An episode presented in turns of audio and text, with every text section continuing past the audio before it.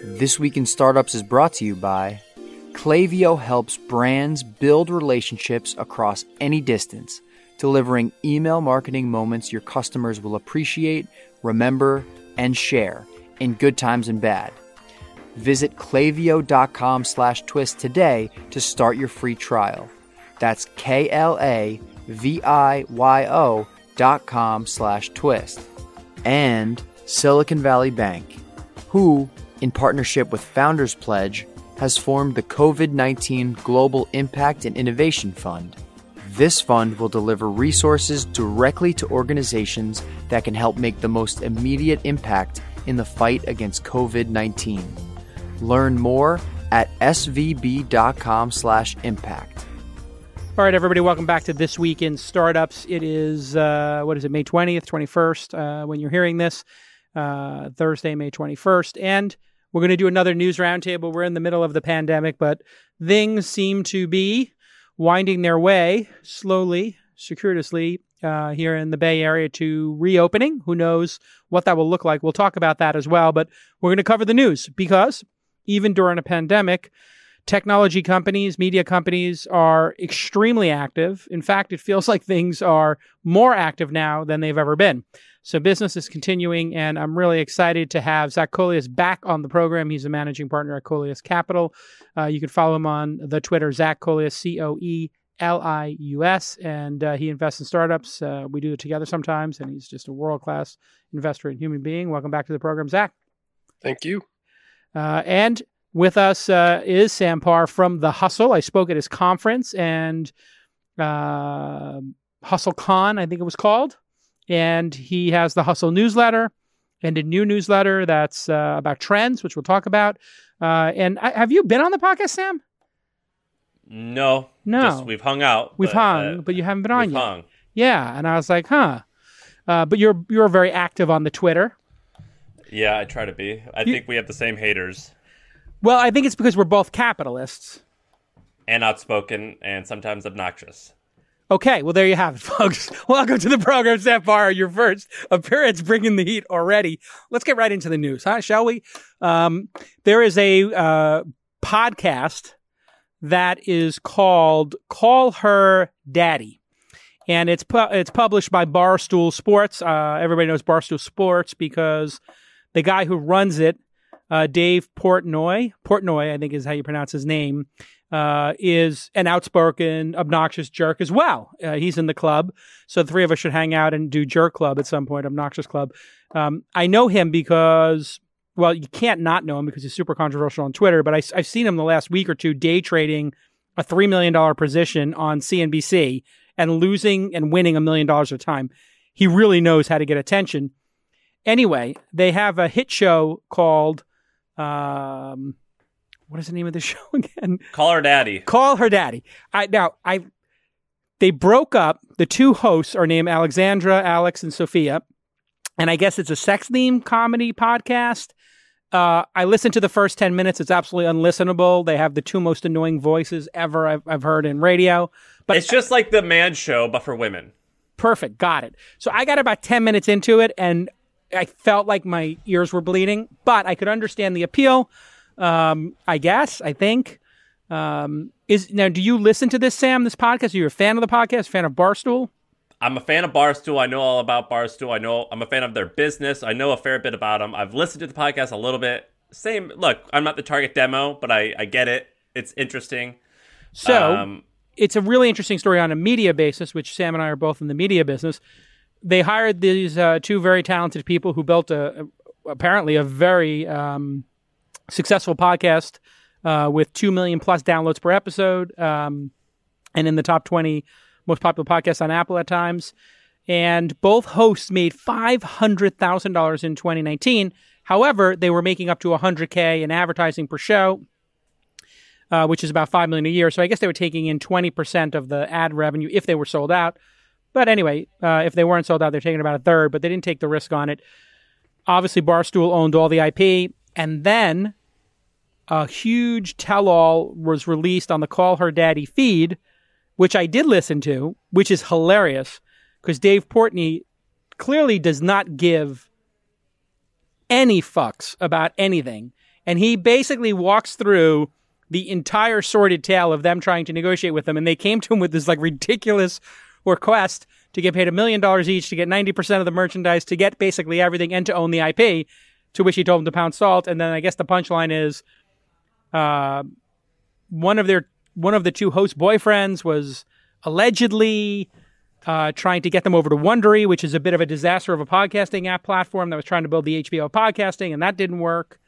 Uh, and long story short, one of the two of them is going to come back and screw the other one, and it's still up in the air, which then put the podcast as the number one podcast on iTunes. So a cynical person would say, Dave just this is all a put on, and they just had this breakdown in contract negotiations in order to go to top. But that doesn't seem like what's happening here. What, what you, what's your can, take can, on all can this? Can I Sam? even? Yeah. Can I even? Sim- I'll even simplify it. Let's simplify this into a, in, a, in three sentences, which is two. Uh, these two women start a podcast at Barstool Sports. Within 12 months, it shoots up to be one of the biggest podcasts in the world. Uh, one of the women's boyfriend works at HBO. He tries to go in their ear and say, "Hey, you're getting screwed. You need to get out of this deal." Both of them try to renegotiate. They end up getting in a fight with Dave. They end up fighting with each other, and Dave is announcing to the world what's going on. Pretty much, That- it's a pretty what's good going recap. on right now. Um, I think, and then what's happening is the woman who's the woman and her boyfriend. Uh, their name is uh, Sophia and Suit Man. They're calling this guy Suit Man. They are looking like fools right now in the media because Dave just calls them out and he posts their fit pictures and he says how stupid and greedy they are. And long story short, what's going to happen, I think, is uh, one of the women's going to come back and it's going to be a great deal. They're all gonna they're all gonna do well. Um, what's interesting is while all this is going on in the background, Penn Gaming, which is the, the company that owns Barstool, its stock crashed. It, it was at thirty dollars. It went down to six dollars a share. Now it's gone back up to twenty eight dollars, thirty dollars or so. Oh. It's almost back to where it should be. So Dave is winning because he just won a million dollars in the in the markets the other day. His, his they sold the company for six hundred million dollars in stock recently, and that stock now is back to where it was. And I think one of these women is going to come back and do the podcast. So he's I having a he's had a terrible last week and an incredible this week, and he's super transparent and entertaining about it. It's uh, so fun. Now, tell It's me so about fun. the company that bought Barstool because he's been doing Barstool for the better part of two decades, right? Like this is a very old company. It's 17 years. It's 17 years old. The company that bought it was called uh, Penn Gaming. When they uh, bought Barstool, they were about a three and a half billion dollar valuation. They basically are just our casinos, and they bought uh, Barstool because Barstool has a their fastest. It's kind of like Justin TV and Twitch. Their fastest growing it, Barstool was only sports, but they actually the fastest growing segment started small, but it was sports betting. Now it's quite huge. And once sports betting became legal, Penn goes, "Hey, we're gonna, we're gonna, we're gonna, you're gonna. This is like our version of Disney Park. So we're gonna have like the Penn Gaming, Barstool Sports Book over here, and then we're gonna have the Dave Portnoy Pizza Bar over here, that type of thing.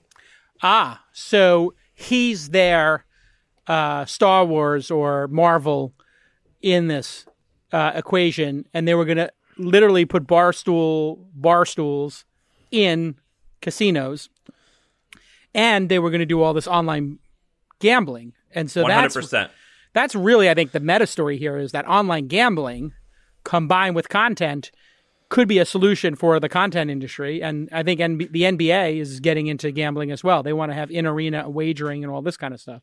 And Barstool was already making about 110 million dollars a year in revenue. It, it in itself is a great business, but the day it bought Penn Bottom, their uh, Penn stock went up a billion dollars or so. I mean, Wow. it popped big time. So a lot of people think this is a good deal. Um, it's super interesting, and the whole time Dave is just he doesn't hold back. He tells everyone what's going. He goes, I- "I'm broke now with the with Penn. This was three weeks ago or three months ago. I'm broke now with Penn's stock going down in the gutter. Now I'm going to put three million in an account and and day trade because sports betting doesn't exist anymore." Wow. And then it comes right back. All right. Uh, any thoughts on this, Zach? Sorry to drag you into this sordid mess that Sam and I are delighting in as media executives. Anything I'm to take away from? I'm watching and laughing and loving it. It's beautiful. Keep it going. Did you see uh, Donald Trump retweeted Portnoy yesterday, and Elon Musk said Portnoy should run for president or run for office. Yeah, he's definitely entertaining. He's got a Trump-like, uh, spastic, you know, unfiltered nature He's a to loose him. cannon. It's a it's you get to watch this guy have meltdowns and it- it's just exciting. Look, this is like the, our version of Kim Kardashian. It was actually interesting. I, I think he came up in another episode where he said something about unions, and he's like, "If you bring a union to Barstool Store, it's like I'll fire everybody whatever." He said like, And then and then AOC hopped in. Yeah. What's her name? Uh, and Dr- he, yeah, he goes, "I'm gonna crush you." Like he, he goes, "If anyone talks to that lawyer, I'm firing you." which is like literally the rule number one of unions organizing is people have the right in America to labor has the right to organize. You can't fire them for organizing. Yeah, but And he, has literally this- tweets that. he has this Alex Jones umbrella, which is like it's all entertainment, and in Portnoy's case, it truly is entertainment, and I think people understand that. Yeah, But except he when you get pulled in front of a lawyer and you get in trouble for, you know, uh, actually having to explain that, right? And you get kicked well, he's gone to jail two different times for their their skits. One time he broke into the NFL, uh, like a game, and they locked him up, and he spent a couple days in jail. Another time he um, broke into uh, the Super Bowl, and they arrested him. So this guy's crazy. Oh, right. I heard about the Super Bowl thing. He he went in a disguise, but they found him, right? Yeah, and then interestingly, Roger Goodell, the commissioner of the NFL, basically has banned all Barstool employees from the game. Well, the other day, Roger Goodell auctioned off a chance to watch the football game in his man cave at his house, and Dave won the bid, and so he spent a quarter million dollars, and so now he's going to be spending uh, the evening with this guy who hates him, and so it's wonderful. That's nice to see somebody out there. Um, Just trolling. yes. Uh, but yeah, no, the you cannot use the parody to get out of everything. Like if you actually slander somebody or actually commit a crime, you you don't get to say parody. Like you don't get to murder somebody or steal their car and say parody. that a judge will still put you in jail, and you'll still Hey, be liable. That's he, he's paying the toll for my uh, my laughter. All right, when we get back from this quick break, uh, we'll throw it to Zach and talk about SoftBank's ginormous $17 billion annual loss when we get back on This Week in Startups. In uncertain times, supporting your community and growing relationships with your customers is a strategy that will be appreciated, remembered, and it'll be shared. In good times and bad, open and empathetic communication with your customers is key. It's critical. Email is and has always been one of the best channels for delivering these communications. We all know that.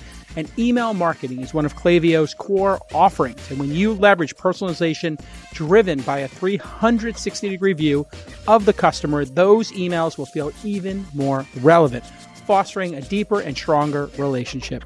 Klaviyo truly understands how challenging it is for each and every entrepreneur to get their business off the ground, let alone navigate such trying times. If you're feeling overwhelmed with growing your business, especially in this climate, you're not alone. Klaviyo is here to help brands build relationships across any distance. So here's your call to action. Create meaningful, memorable email marketing moments that last a lifetime. Visit klaviyo.com slash twist to start a free trial. That's K-L-A-V-I-Y-O dot com slash twist. Okay, let's get back to this amazing episode.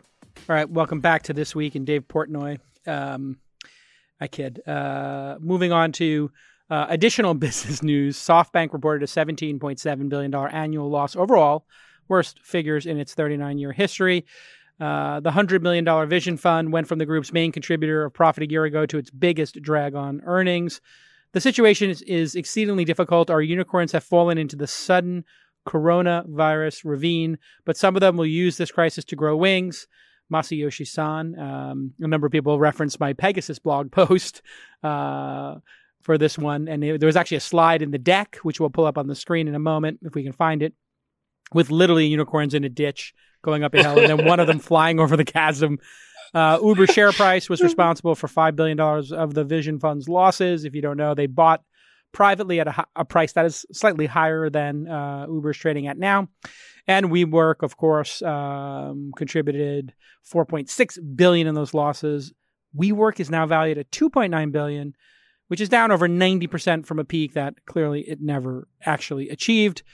SoftBank has invested more than 18 billion in it and owns most of the company. That is WeWork. Um, Masayoshi-san says he regrets investing and we were calling the move foolish, which actually I didn't know, and another 7.5 billion losses given the rest of the portfolio. Um, and SoftBank is finalizing a deal to sell 20 billion in T-Mobile um, to raise capital. So, uh, Zach, what are your thoughts on the whole Mossy, oh, there it is, the value of coronavirus. In what's a little ridiculous about this is uh, the issues for WeWork have nothing to do, or had nothing to do with coronavirus, and I would I would argue that the issues that WeWork have has had were greater prior to coronavirus virus than after. That's saying something. Zach, what's your take on this whole, um, let's call it, thirty month experiment in the Vision Fund here in Silicon Valley? What's your what's your take on it? How will we look back on it? Yeah, I mean, there's a lot of very cynical takes to be had. Easy to be um, cynical. Yep. It you know it's it's easy to look at what happened and point a lot of fingers, but I think the lesson that I really sort of take away from this is that in startups, focus is everything, and especially when you have sort of a growth stage company where they've spent the majority of their time and attention there's a really it's really easy for executives inside the company to empire build and to run off and try to do new things outside of the core focus area of the business. And by shoving way more capital into these businesses than the businesses needed and wanted and expecting them to grow at faster rates than they were growing at the point that SoftBank invested i think they really created a strategic imperative for these businesses to you know expand focus and to enable executives to basically take that capital and run around and do crazy shit.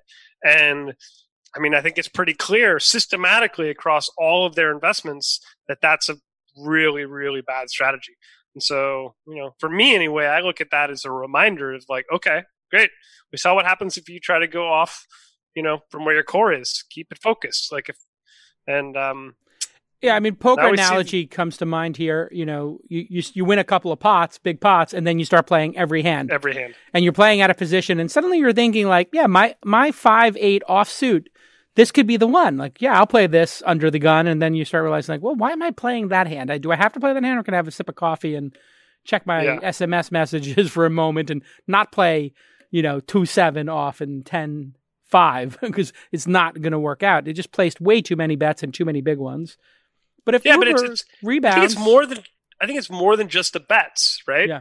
I think if like if you look at Uber pre um, Masa and post Masa, if you look at WeWork pre and post Masa, if you look at almost every business in a pre post SoftBank involvement, you had pre Masa Uber was super focused. I mean, yeah. they were growing like crazy, but they were really, really focused on getting done what they needed to get done. And Masa went in there and said, "Here's endless money. Do whatever you want. And by the way, I want you to do everything." And lo and behold, Uber went from super focused to super unfocused, and the consequences were pretty calamitous. Yeah, but I don't. I don't think that that's like a, a, a thing about the strategy because yeah. if you look at Masa if you look at his history, like have you if you ever study SoftBank, like this is what they did. They were not focused ever. It it, it worked wonderfully. No, no, yeah, Sorry. but we're talking about the. I think Zach is talking about the impact on the founders to receive such this, a large amount of money. Yes. So yes, yes. The, I don't think I don't think it's SoftBank's being picking. unfocused because Moss has always been unfocused, right? Like he's all over the place. But I think that the way that in order for him to enter into this point in the market and to compete with the existing growth investors, because of the nature of this market, he had to come in with more capital at higher prices. And when he did that, he drove up the expectations on those businesses and gave them a lot of capital to, to deploy. And so they had to move off of their organic growth rates that they were on with whatever their current focus was and expand their endeavors. And they had they all did it across the portfolio. All those businesses expanded their focus. And we all know what happens when you expand focus. Shit. It all breaks down yeah, if you're working on 10 things, it's not as good as working on two. I mean, it's it's pretty obvious things are going to go better. Um, yeah, I, I, I, knew something was up when I had Tina Sharkey on the podcast and Brandless, which I thought was a brilliant idea. Um, kind of like the Uniqlo of like delivered foods. And I was like, this is an idea that'll work. I could see myself getting into this, putting stuff on subscribe and save. You know, who cares what the box says? Just get me the thing that you, I trust that I know is made to the highest standard for my family, and, and I'll just buy it from you forever and they they raised 200 million and I think they got it in two tranches of 100 million. It eventually came out, but I just thought that's a that's an ungodly amount of money. How does anybody stay focused? And how do you look at an employee who says, "I would like to have my salary doubled," and say no, right? Like you you just can't have no frugality. Yeah, can you rate? Can you raise these rounds and just not tell anyone? because I, I No. mean I've got a a few friends who have raised like 30 million and they're able to kind of keep it under wraps. That seems like actually the best strategy is to take this 200 million dollars from SoftBank and just not say a word. Yeah, it's very hard to keep it quiet, um, and, unless it's an inside round. Uh, and SoftBank's idea was we're going to pick the winners, anoint them, and be very public about the amount of money, and that capital is an advantage. And we had Jeff on the podcast. That was their idea. Capital is an advantage. So we'll give you so much capital that other people won't even come into the market. Other people won't even try to compete, right? That was their idea. Um, and of course, it's not working very well at this point. I mean, I think I think you can basically say at this point, systematically, it's failed, and the, the there's a lot of different arguments for why. But I, I think focus for me it was the one I, I really point to because if you look at Google or Facebook, I mean, especially in the early days, both of those businesses were just incredibly focused. I mean, you think about Chrome. Chrome seemed like such an obvious thing for Google to build, but they didn't build it for years and years and years and years because Eric was saying, no, no, no, stick to the knitting, stick to the knitting. And they waited until they were really established before they started branching out and doing lots of other stuff. and other bets for for Google has been money losing net, and they Mhm. really the growth has come from them buying things that were uh, had great product market fit uh, and being fearless about buying it. They bought YouTube, um, and they bought uh, Android, Mm-hmm. right? So Google Analytics. Google Analytics, yeah. I mean, there was a handful, and then if you look at Facebook, it's the same story, right? They just were bold about acquisitions. Apple, not bold about acquisitions. Amazon, bold about acquisitions. Whole Foods. Um, yeah. All right, let's move on to TikTok. I thought this was kind of interesting. I don't understand why we allow TikTok to be in this country as a Chinese company when, in fact, uh, our social networks are not allowed there. I don't know how anybody considers this not spyware by the Chinese government. However, uh, an incredible wrinkle just happened. ByteDance is now trading at $140 billion, and they've poached Disney's former head of streaming as the new CEO of TikTok. Kevin Mayer uh, was runner up to replace Bob Iger, uh, and he lost out to uh, Bob Chapek, if I'm pronouncing correctly. Um, he made himself for a name, uh, uh, Kevin, that is, uh, made a name for himself as the head of Disney's direct to consumer group and oversaw the launch of Disney Plus, which is extraordinary. Um, he also played um, a role in all the acquisitions from Lucasfilm to Pixar to Marvel and, and 21st Century. And I guess the question here is um, I guess, did Disney drop the ball on promoting him? Or uh, what do you guys think about top U.S. executives running Chinese startups or at scale companies? Can, can we even first talk about uh, ByteDance? And the, is it ByteDance or BitDance? ByteDance. It's I always B Y read it. T E, and that would be a say it. bite in typical parlance. Yeah. Well, so whenever I, s- so I've read a, a fair bit about this company. It, how the hell did these companies get so big so fast like this? This so like like uh, because this was I believe TikTok is just one of their like side pro- products, no? Or it started. They bought had it. mi- they bought it from somebody and then rebranded it. Musical.ly. Uh, Musical.ly yeah so yeah i don't know and I, i'm assuming this trades in china and I, don't know how the valuations work in china of these companies i mean they could have a giant stock bubble over there as well and well, I, it- I don't trust any of the in- numbers coming out of no, china it makes billions in revenue. yeah i know they spent hundreds of millions of dollars two years ago or a year ago on marketing in the united states i don't know if you remember facebook and other people you would see TikTok ads everywhere, and I, I don't, I, I don't know the how wise it was to let them do that. But let me just say this: Do you guys think that America should let Chinese companies infect every American's phones and track them everywhere they go and have access to their cameras and microphones? Does this not concern anybody but me? I, I still struggle with that concern from a from a sort of like national security perspective because I'm not really sure what data that they're going to be able to collect as a result of that.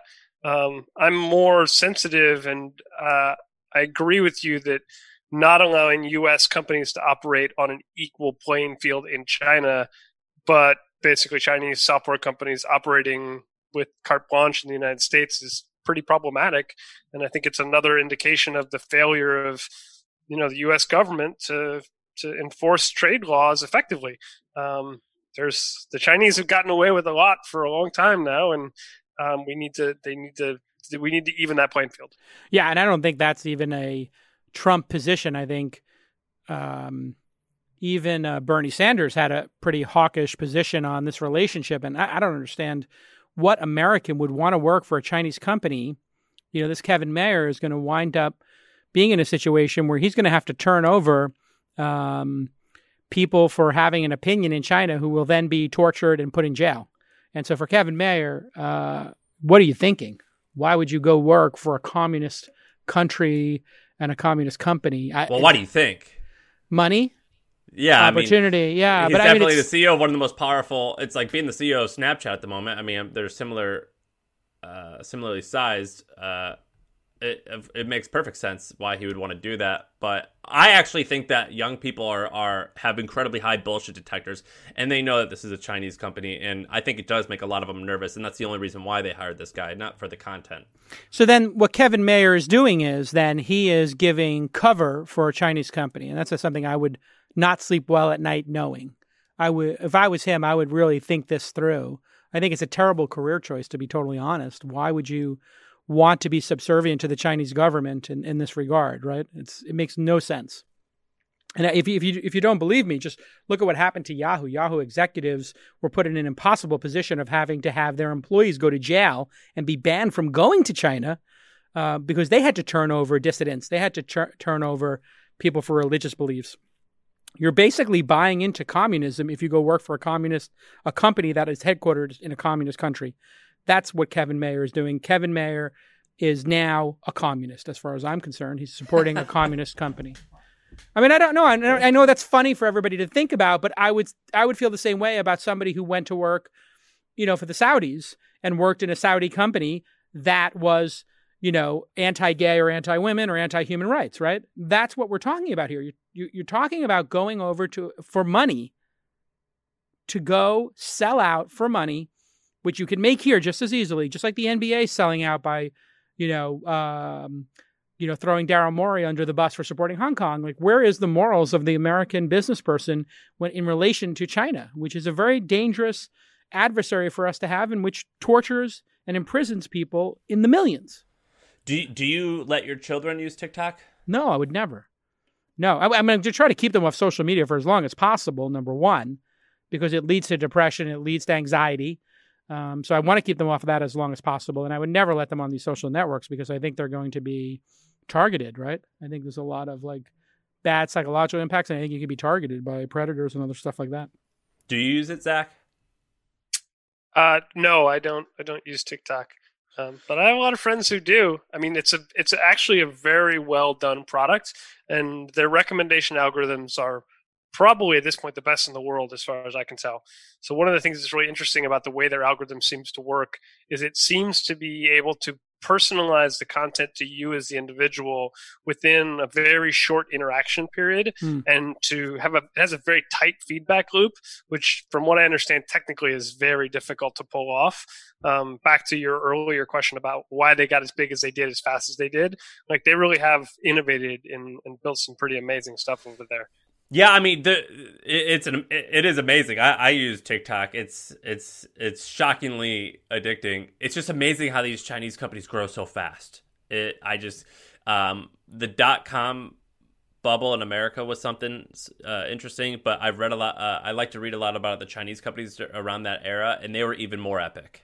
They they it got bigger, faster, and crumbled faster, and it's well. You have a billion people, right? And you have no accountability. Fraud could be rampant, and you would never know, right? So, you know, the the, the corruption over there. You know, as as much as you could look at situations like Theranos here, or accounting fraud, or whatever. Um, you know, over there, they the government literally picks the winners, um, and you know the the the monetary system is uh, managed and who knows what's reality? That's why people ask me like, "What's your favorite Chinese stock?" I'm like, I would never play in a rigged casino. Like that's like going to a home game run by a bunch of like mafia guys. Like you, you don't know what you're up against. The deck could be marked. The other seven players in the game could be playing from one chip stack, so it's seven versus one. Like, this is a really bad idea. I mean, look at Luckin Coffee.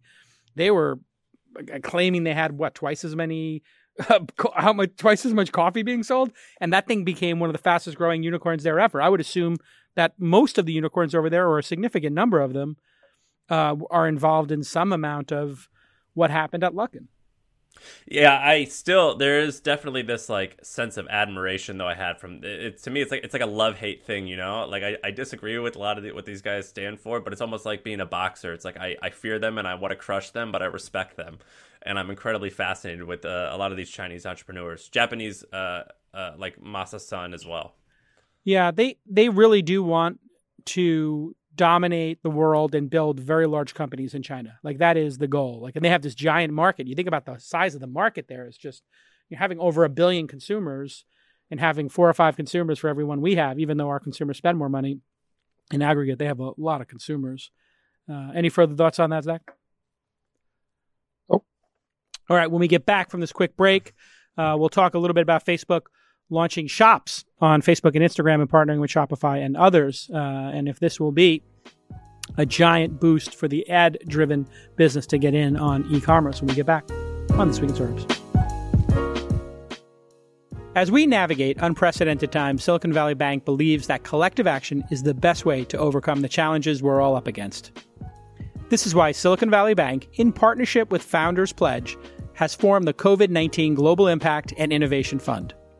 This fund will deliver resources directly to organizations around the world that can help make the most immediate impact in the fight against COVID 19.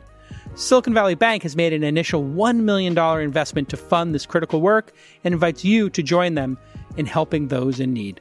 Silicon Valley Bank continues to offer solutions that support small businesses and the innovation economy. For more than 35 years, Silicon Valley Bank has supported countless innovators with a passion for solving the world's biggest problems, and today remains committed to helping its clients and employees and our communities manage through these uncertain times. To learn more about the Silicon Valley Bank COVID 19 Global Impact and Innovation Fund, visit svb.com slash impact. All right, uh, welcome back to this week in startups. Zach is with us and Sam Parr from uh, the Hustle. And what's your what's the name of your trend newsletter that's doing incredibly well? Trends.co. Trends. Trends. Dot We co. just call it Trends. Trends.co is the URL. Beautiful. Uh, and that is a place to find the next big opportunity, the next big trend before it happens. Yeah, so we have a team of analysts and researchers, and we go out and uh, we do research on interesting opportunities as well as case studies on cool companies. Very smart idea. It's what two or three hundred bucks a year. Uh, 300 prices are going to go to 500 in June. All right, so get in there now while you can. Uh, Facebook is launching shops on Facebook and Instagram and partnering with Shopify and others. User users are now able to browse and buy products directly from a business's Facebook page or Instagram profile. Around 100, around 1 million businesses have already signed up. Facebook's VP of Ads, Dan Levy, said, while Facebook will charge small fees on each purchase, haha, the real monetization will come from driving more advertising. Shops can advertise on stories as well. Facebook is partnering with Shopify, BigCommerce, Woo, and others. Instagram Shop to launch in uh, this this summer, and it will allow users to browse products directly from Instagram. So, Zach, what do you think?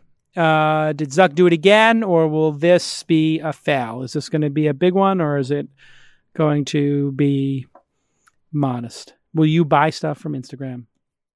So I have a scar from one side of my belly to the other from where Zuck and his band of loyal men gutted me in my business in 2014. So I'm um uh You don't trust him. well, You go to I bed with mean- Zuck, you wake up with your throat slit. That's basically what you're saying. well, yeah, I mean, I I don't think You're not he the only person who feels that way. No, no, no, no. I, I'm trying to find the right metaphor because I don't think he slits your throat.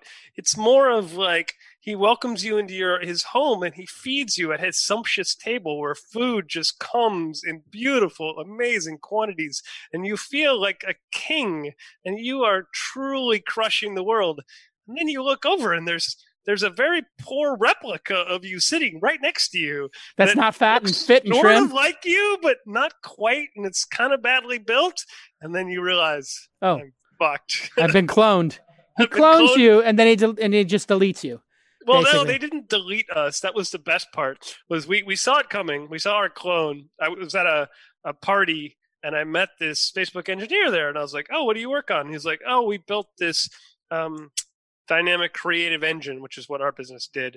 Um, and he told me all about it, and I was like, oh, so they copied us. Okay. And then, then like shortly thereafter, one of their PMs was like, "Hey, so we're gonna build this thing that's a complete copy of you, um, and you can now use these really shitty APIs to do what you did better with your technology. What do you think about that great idea?" And I was like, "Oh, we're screwed." And then they just slowly dialed the traffic back. So even though our business was growing really fast because the customers loved what we were doing, we just saw our traffic slowly dying. Yeah. And they went to all of our customers and they were like, "Hey." You can keep working with our old great partner Triggit, or you can come work with us and get better. So, in this analogy, would it be Shopify, BigCommerce, and Woo that are making this mistake, and that yes. eventually Facebook will just build a competitive version of Shopify and kill them? Exactly. At some point, basically, Facebook will like the, the cool thing about Facebook is, is that the thing that Zuck's done in sort of an organizational perspective, it's super smart, is that the, the PMs over there and their teams are largely little independent sort of city states. And they're all kind of feuding for power and control and sort of just generally achievement within the Facebook org. And so every single one of those city states has an incentive to go find something to do. And so they'll look at, well, all those folks will look at the Shopify and be like, hmm, I'm going to go copy that. And you can be assured that those projects are in the works as we speak. How did your story end? Oh, I died. Like they killed us. Death. We were for about a year. We were gutted, so my guts were hanging out. I mean, we had a pretty big business, and you bled to death. A lot of you bled out with your with your innards on your knees. Yeah, slow, steady, sort of like. Yeah, I've been there. I mean, when you get gutted, you don't die immediately. It took us about a year, yeah. and then and then hmm. You bleed out. Put out of misery. Yeah, bleed out. It's, it would be easier if they just put the bullet in your head, but instead. Oh my god, that would have been so much better. No, no, they it just like to slice you open and then talk to you as your guts are falling on your knees. My favorite was they would lie to my face. It was so excruciating. They'd be like, "Oh no, we're not, we're not lowering your traffic." I was like, "Guys, I have exactly what Matt Cutts from Google told me." You know exactly this what's going on. Never trust like, Google or Facebook. Never. Oh yeah as if you're if you're in competition with them assume this is why i tell my the founders i invest in i just say do not meet with them. Never meet with them. And then at some point y combinator had made facebook a partner and they got to get mentorship. And i said anybody who lets facebook into their accelerators lost their mind. And paul graham got a little upset at me but he knew i was right. And then they wound up kicking them out eventually because in fact that's what facebook was doing. They just look at startups they wait till you hit scale they partner with you, and then all of a sudden, instead of a hug, you realize, well, I am with an anaconda right now that is squeezing the breath out of me, and there's no way to get out of this grip. But you literally went to the anaconda's house. Don't go to how the anaconda's often, house. How often do you think that works versus when it fails? Because it, it, there's definitely examples of when it fails, but we don't know of all of them.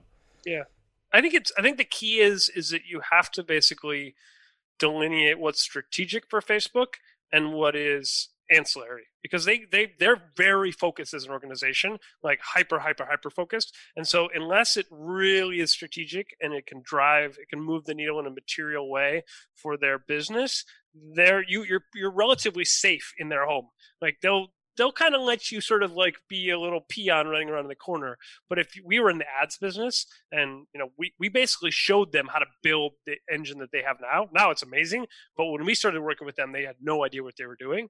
And we were like, look, guys, if you do this, it will work. And they did it. It worked. Yeah. But, um, yeah, if you're strategic, they will kill you. What was their business thing? Didn't they have Facebook for Business that was going to kill Slack and Yammer? That was the one. Yeah, but Facebook for strategic. business. It's Workplace. not strategic. Workplace. Yeah. yeah. What happened to that? It's still around. Yeah. Well, they built it internally for their hmm. own use. It works pretty well, but it's not strategic for them. I get pitched on that shit all the time. People, they're always reaching out to me. They're definitely selling it. Yeah. They're trying to sell. But who the are thing, they competing with? Are they coming up against Slack? They're saying take Slack yeah. out and put Facebook for business in? Yeah. And to be honest, it's pretty legit. Like, it's a great product. For Facebook's awesome. Like, the groups are the best right now. Facebook groups are the best communities on the internet. Um, now, the the pro- the only problem is is that people don't want to use Facebook because they you know this whole uh, Zuck's evil thing. Like normal people think that. So it's like this Facebook portal. The Facebook portal is fucking awesome, but people don't use that. Yeah, I would never they... let that in my house. So you you have one? Yeah, but it, I have one right here sitting next to me because it's it's a great way to talk to my mom. Hi it's Zuck. Awesome. Hi Zuck. Yeah, look, he yeah, like yeah. Let's let's say that he's listening to me.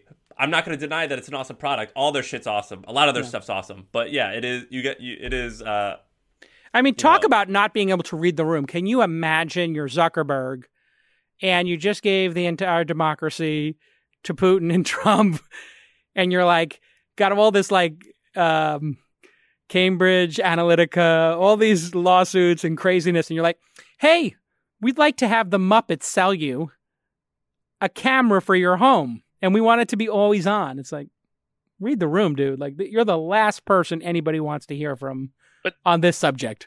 But the thing is, that's not how their organization works. Huh. So it's not it's not Zuck basically like masterminding everything. Hmm. It's a team of really talented PMs who are very independent and who are allowed to run with ideas, who basically build things and do things. And that I'm sure was something that basically just came out relatively organically to get you know to get the kind of traction it is. I mean, the product is amazing. I mean, it's a Let me ask you a question, Zach. Yeah. If these people are so supremely talented, running these these PMs and these groups and these fiefdoms, why on earth would they waste their lives working for Zuck, stealing other people's ideas? That's what I always don't understand. Why not, in a market full of free money, say, you know what? F Zuck.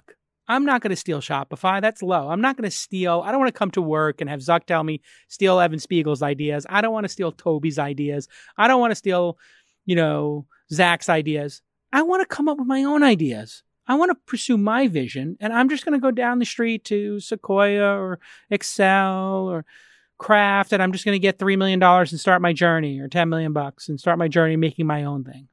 Why do they Yeah, do a- it? I mean, you you and I have a you know an age old debate on whether or not Facebook is evil or if it's you know different. Um, I think it's different. I don't necessarily think it's evil, even with my scar. Do you think its behavior is So- evil? How it Um, operates is evil? No, I don't necessarily think that that's it's evil in its the way you think it is. Okay. Um, and so we, you know, it's a debate. We'll have it almost every time. I'm well, what sure would you we're describe it as? Cla- classless or low or sharp elbowed? How would you describe stealing Evan he's really, Spiegel's put- every he's really idea? putting you in this corner. No, no, it's, I'm not a quarter. I want him to describe it in his words. How would you describe Would you describe say it's stealing bad every? or horrible? No, no, no, no. Pick, pick. Is it cutthroat? I mean, you pick the word of what you I think, think- it is. How do you I describe think- it? I think Zuck plays on the playing field that I recognize as the real playing field, which is that he's a realist and he recognizes that power and the achievement of like real things is a zero sum game. And as long as it's not like explicitly illegal, um, and I think as long as it's like considered to be in the fair in the way that we think of Wall Street acting fair, which is Mm. like I can kill my opponent, I can trick my opponent, I, as long as I can legally steal from them, I will. Like I think I think the Facebook team. So all is fair in love and war. They just cutthroat. Oh yes, and so like if you look at like Microsoft with Embrace, Extend, Extinguish, if you look at the way that Google played in their ad business around, you know, really exercising their monopoly powers, if you look at any of these big, successful, winning companies, I think they all played by that realpolitik sort of like Apple does. art of war game against each other. You think Apple does? I mean, it seems like an outlier. Amazon Yes, does. I think right? absolutely Apple does. They don't they don't play it in the same way, Hmm. but I think Apple absolutely does. Wait, Just so what are you angry about, Jason? You- You're angry that Facebook copies people? I think the way they do it, where they relentlessly target a company for extermination and just copy every single feature, like they did with Evan Spiegel, I thought was just so abhorrent. Um, and and all, have other problems with their behavior and how they handle users and data and defaults, but I'll put that on the side.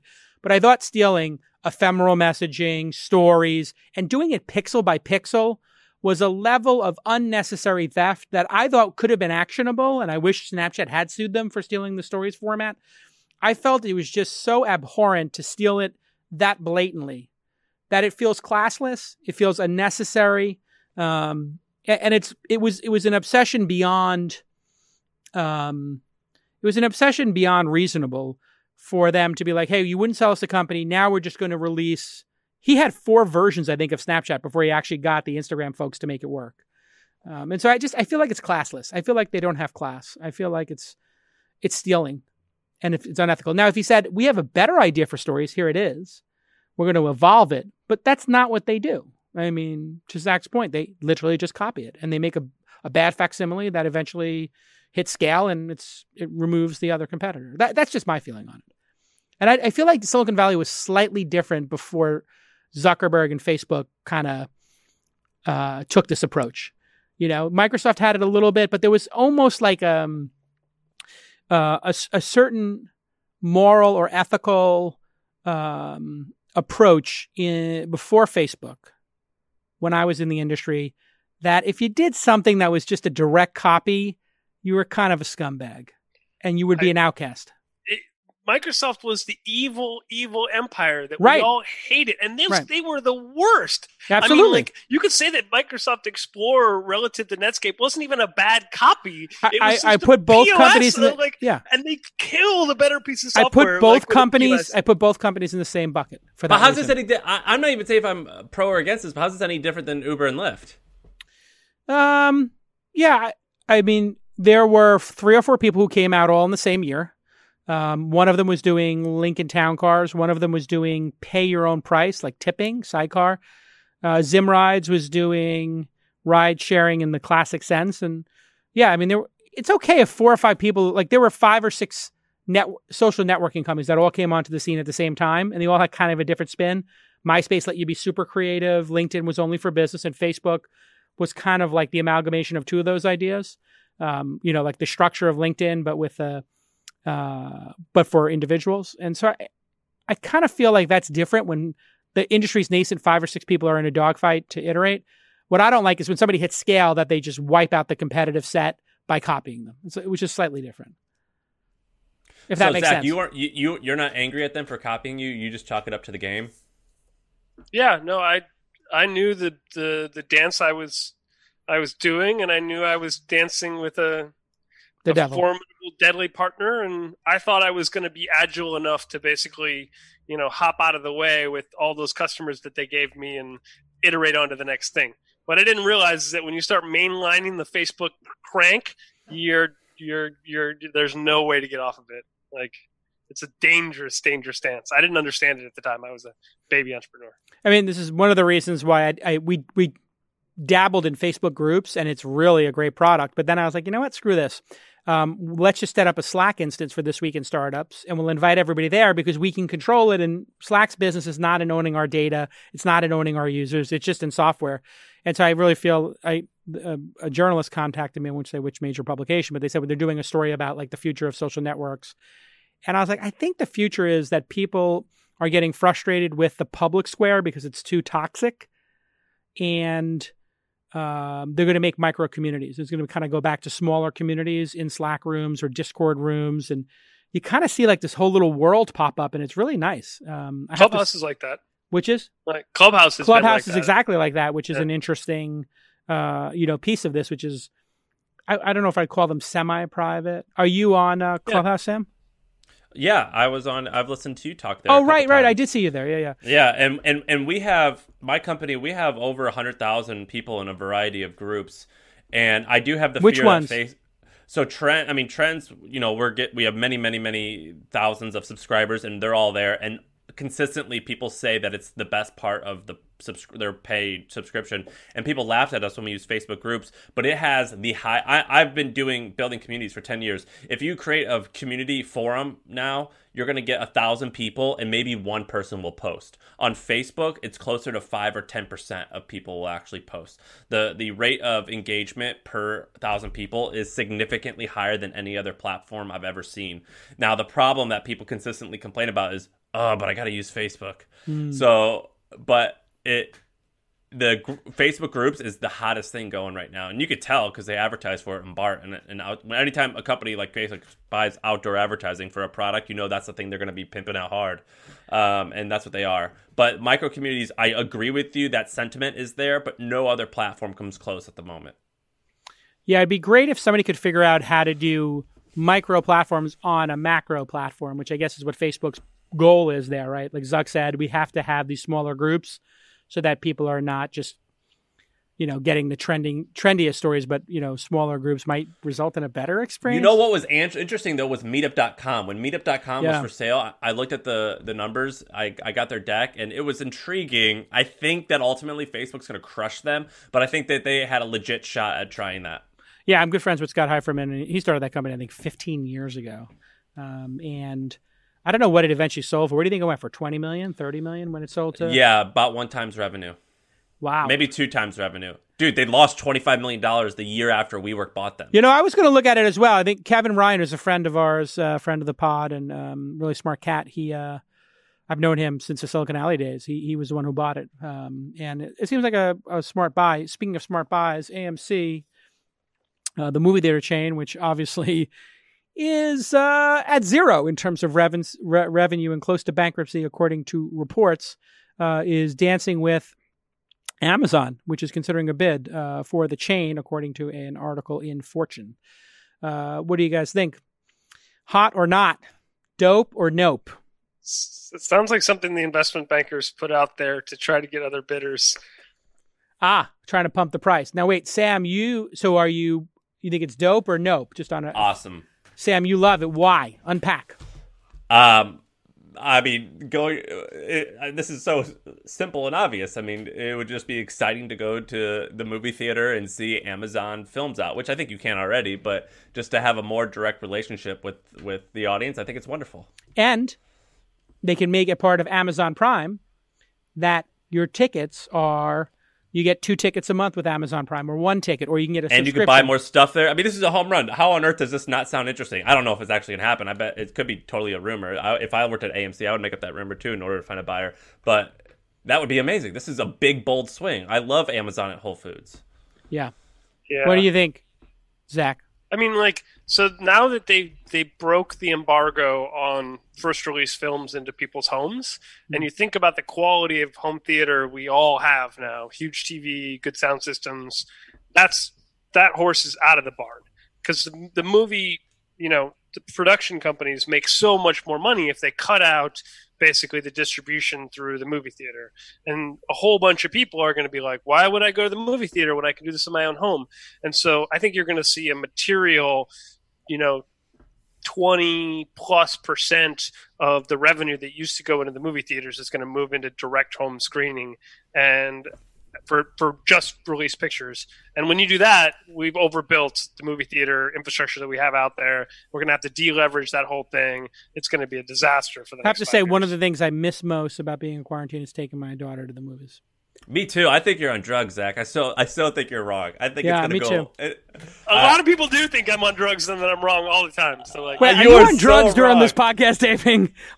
How many gummies did you have? you are so off. The going to the movie theaters uh, is wonderful. So many people. Want to bet? I'll bet no. you. I'll bet you a thousand dollars. Oh, here we, we go. See Sushi that bet. we see in the next. Uh, let's call it. Well, you need like call it three years.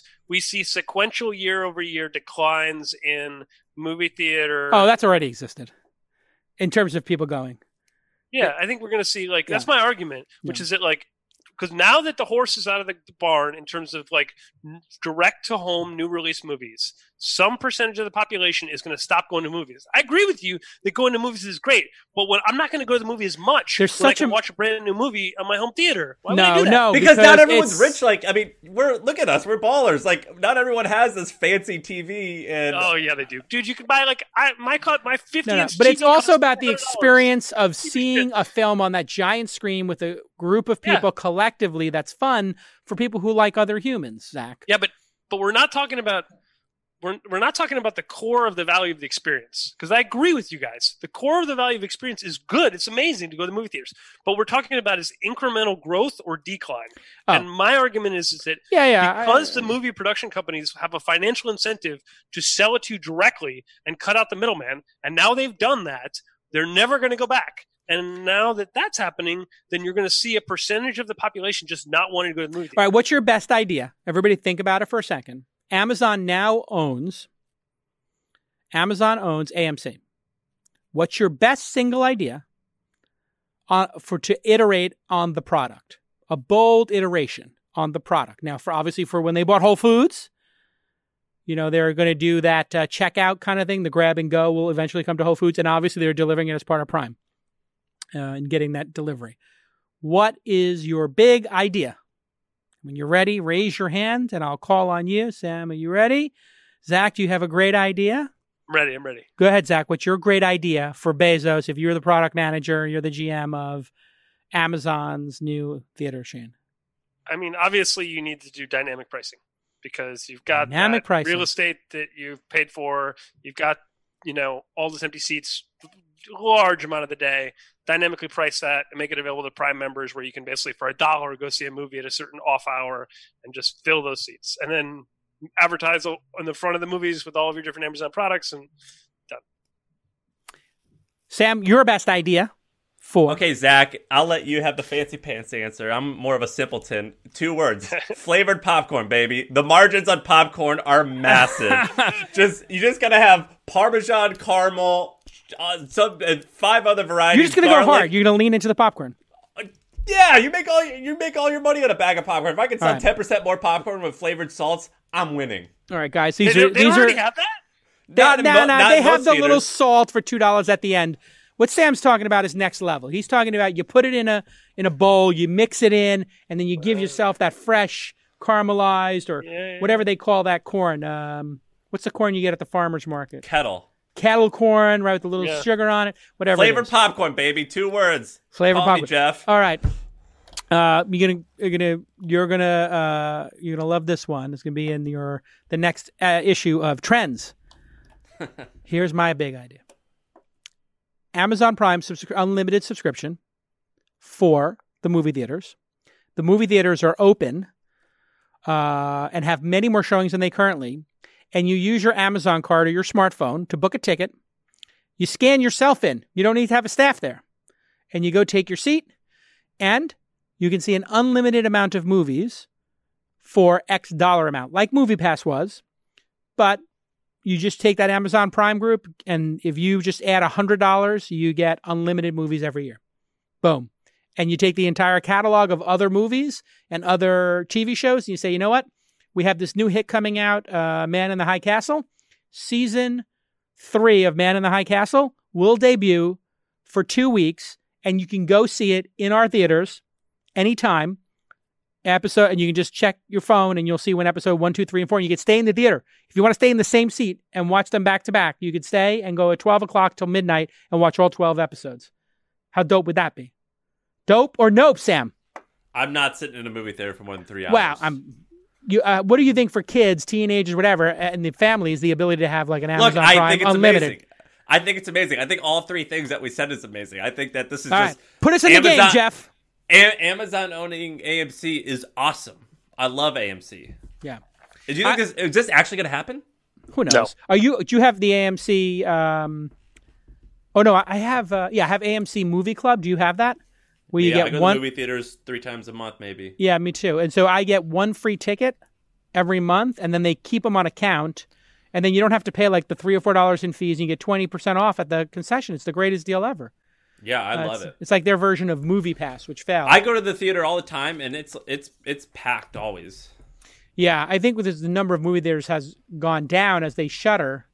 These ones come out. I always thought that HBO should buy one of these theaters or Netflix, and then if uh, Game of Thrones comes out on Sunday night, you could have on Thursday, Friday, Saturday Game of Thrones in the theater.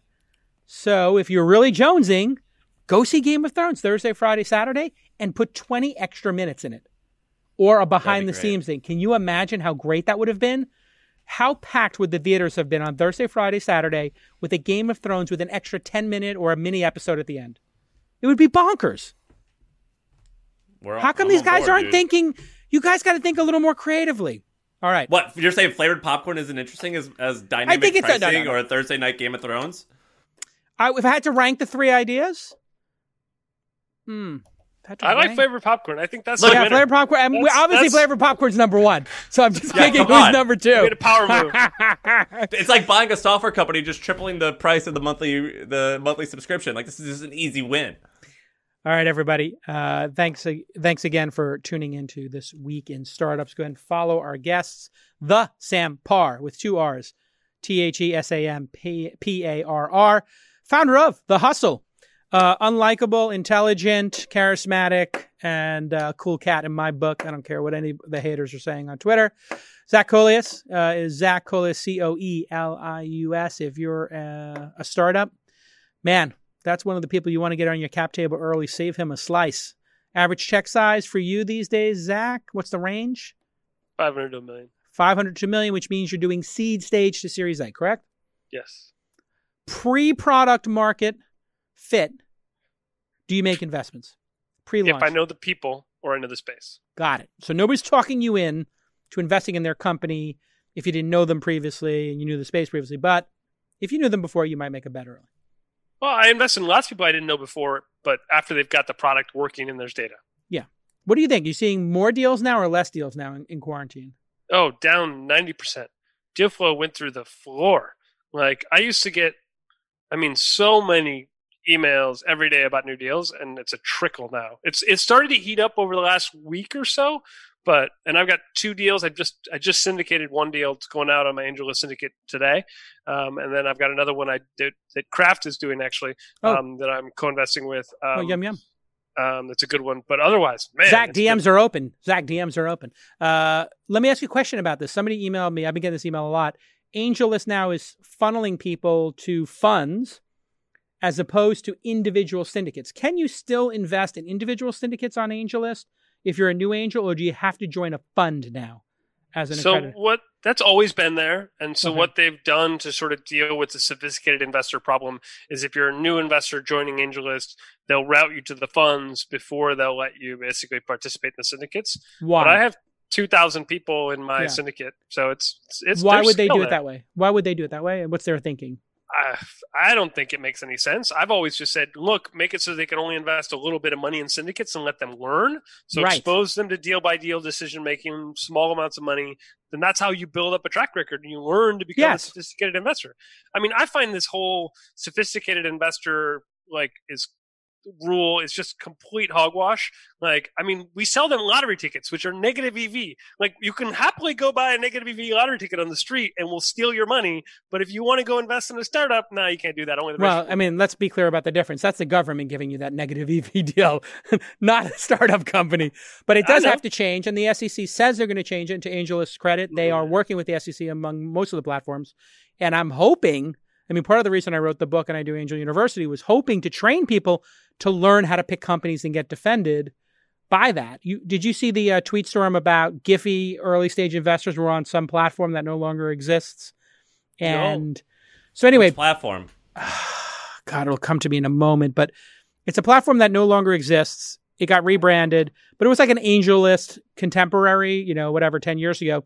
Anyway, somebody who's a high profile person who works at Slack, this guy Matt, who I've met before, uh, nice guy, uh, he put 2,500 in and he hasn't heard from the company in like five years, which is not uncommon for, you know, some of these uh, platforms where they tell the people don't contact the founders or the founders don't give updates. One of the things I've tried to work against because it's kind of a bummer. Uh, but they might have been wiped out because of the preference stack is basically, and they're basically like, oh, angel investing is a fraud. And it's like, no, that company got high, overvalued and there was more invested in it. But um, interesting uh, discussion to have. Okay, we'll see you all next time on This Week in Startups. Bye bye.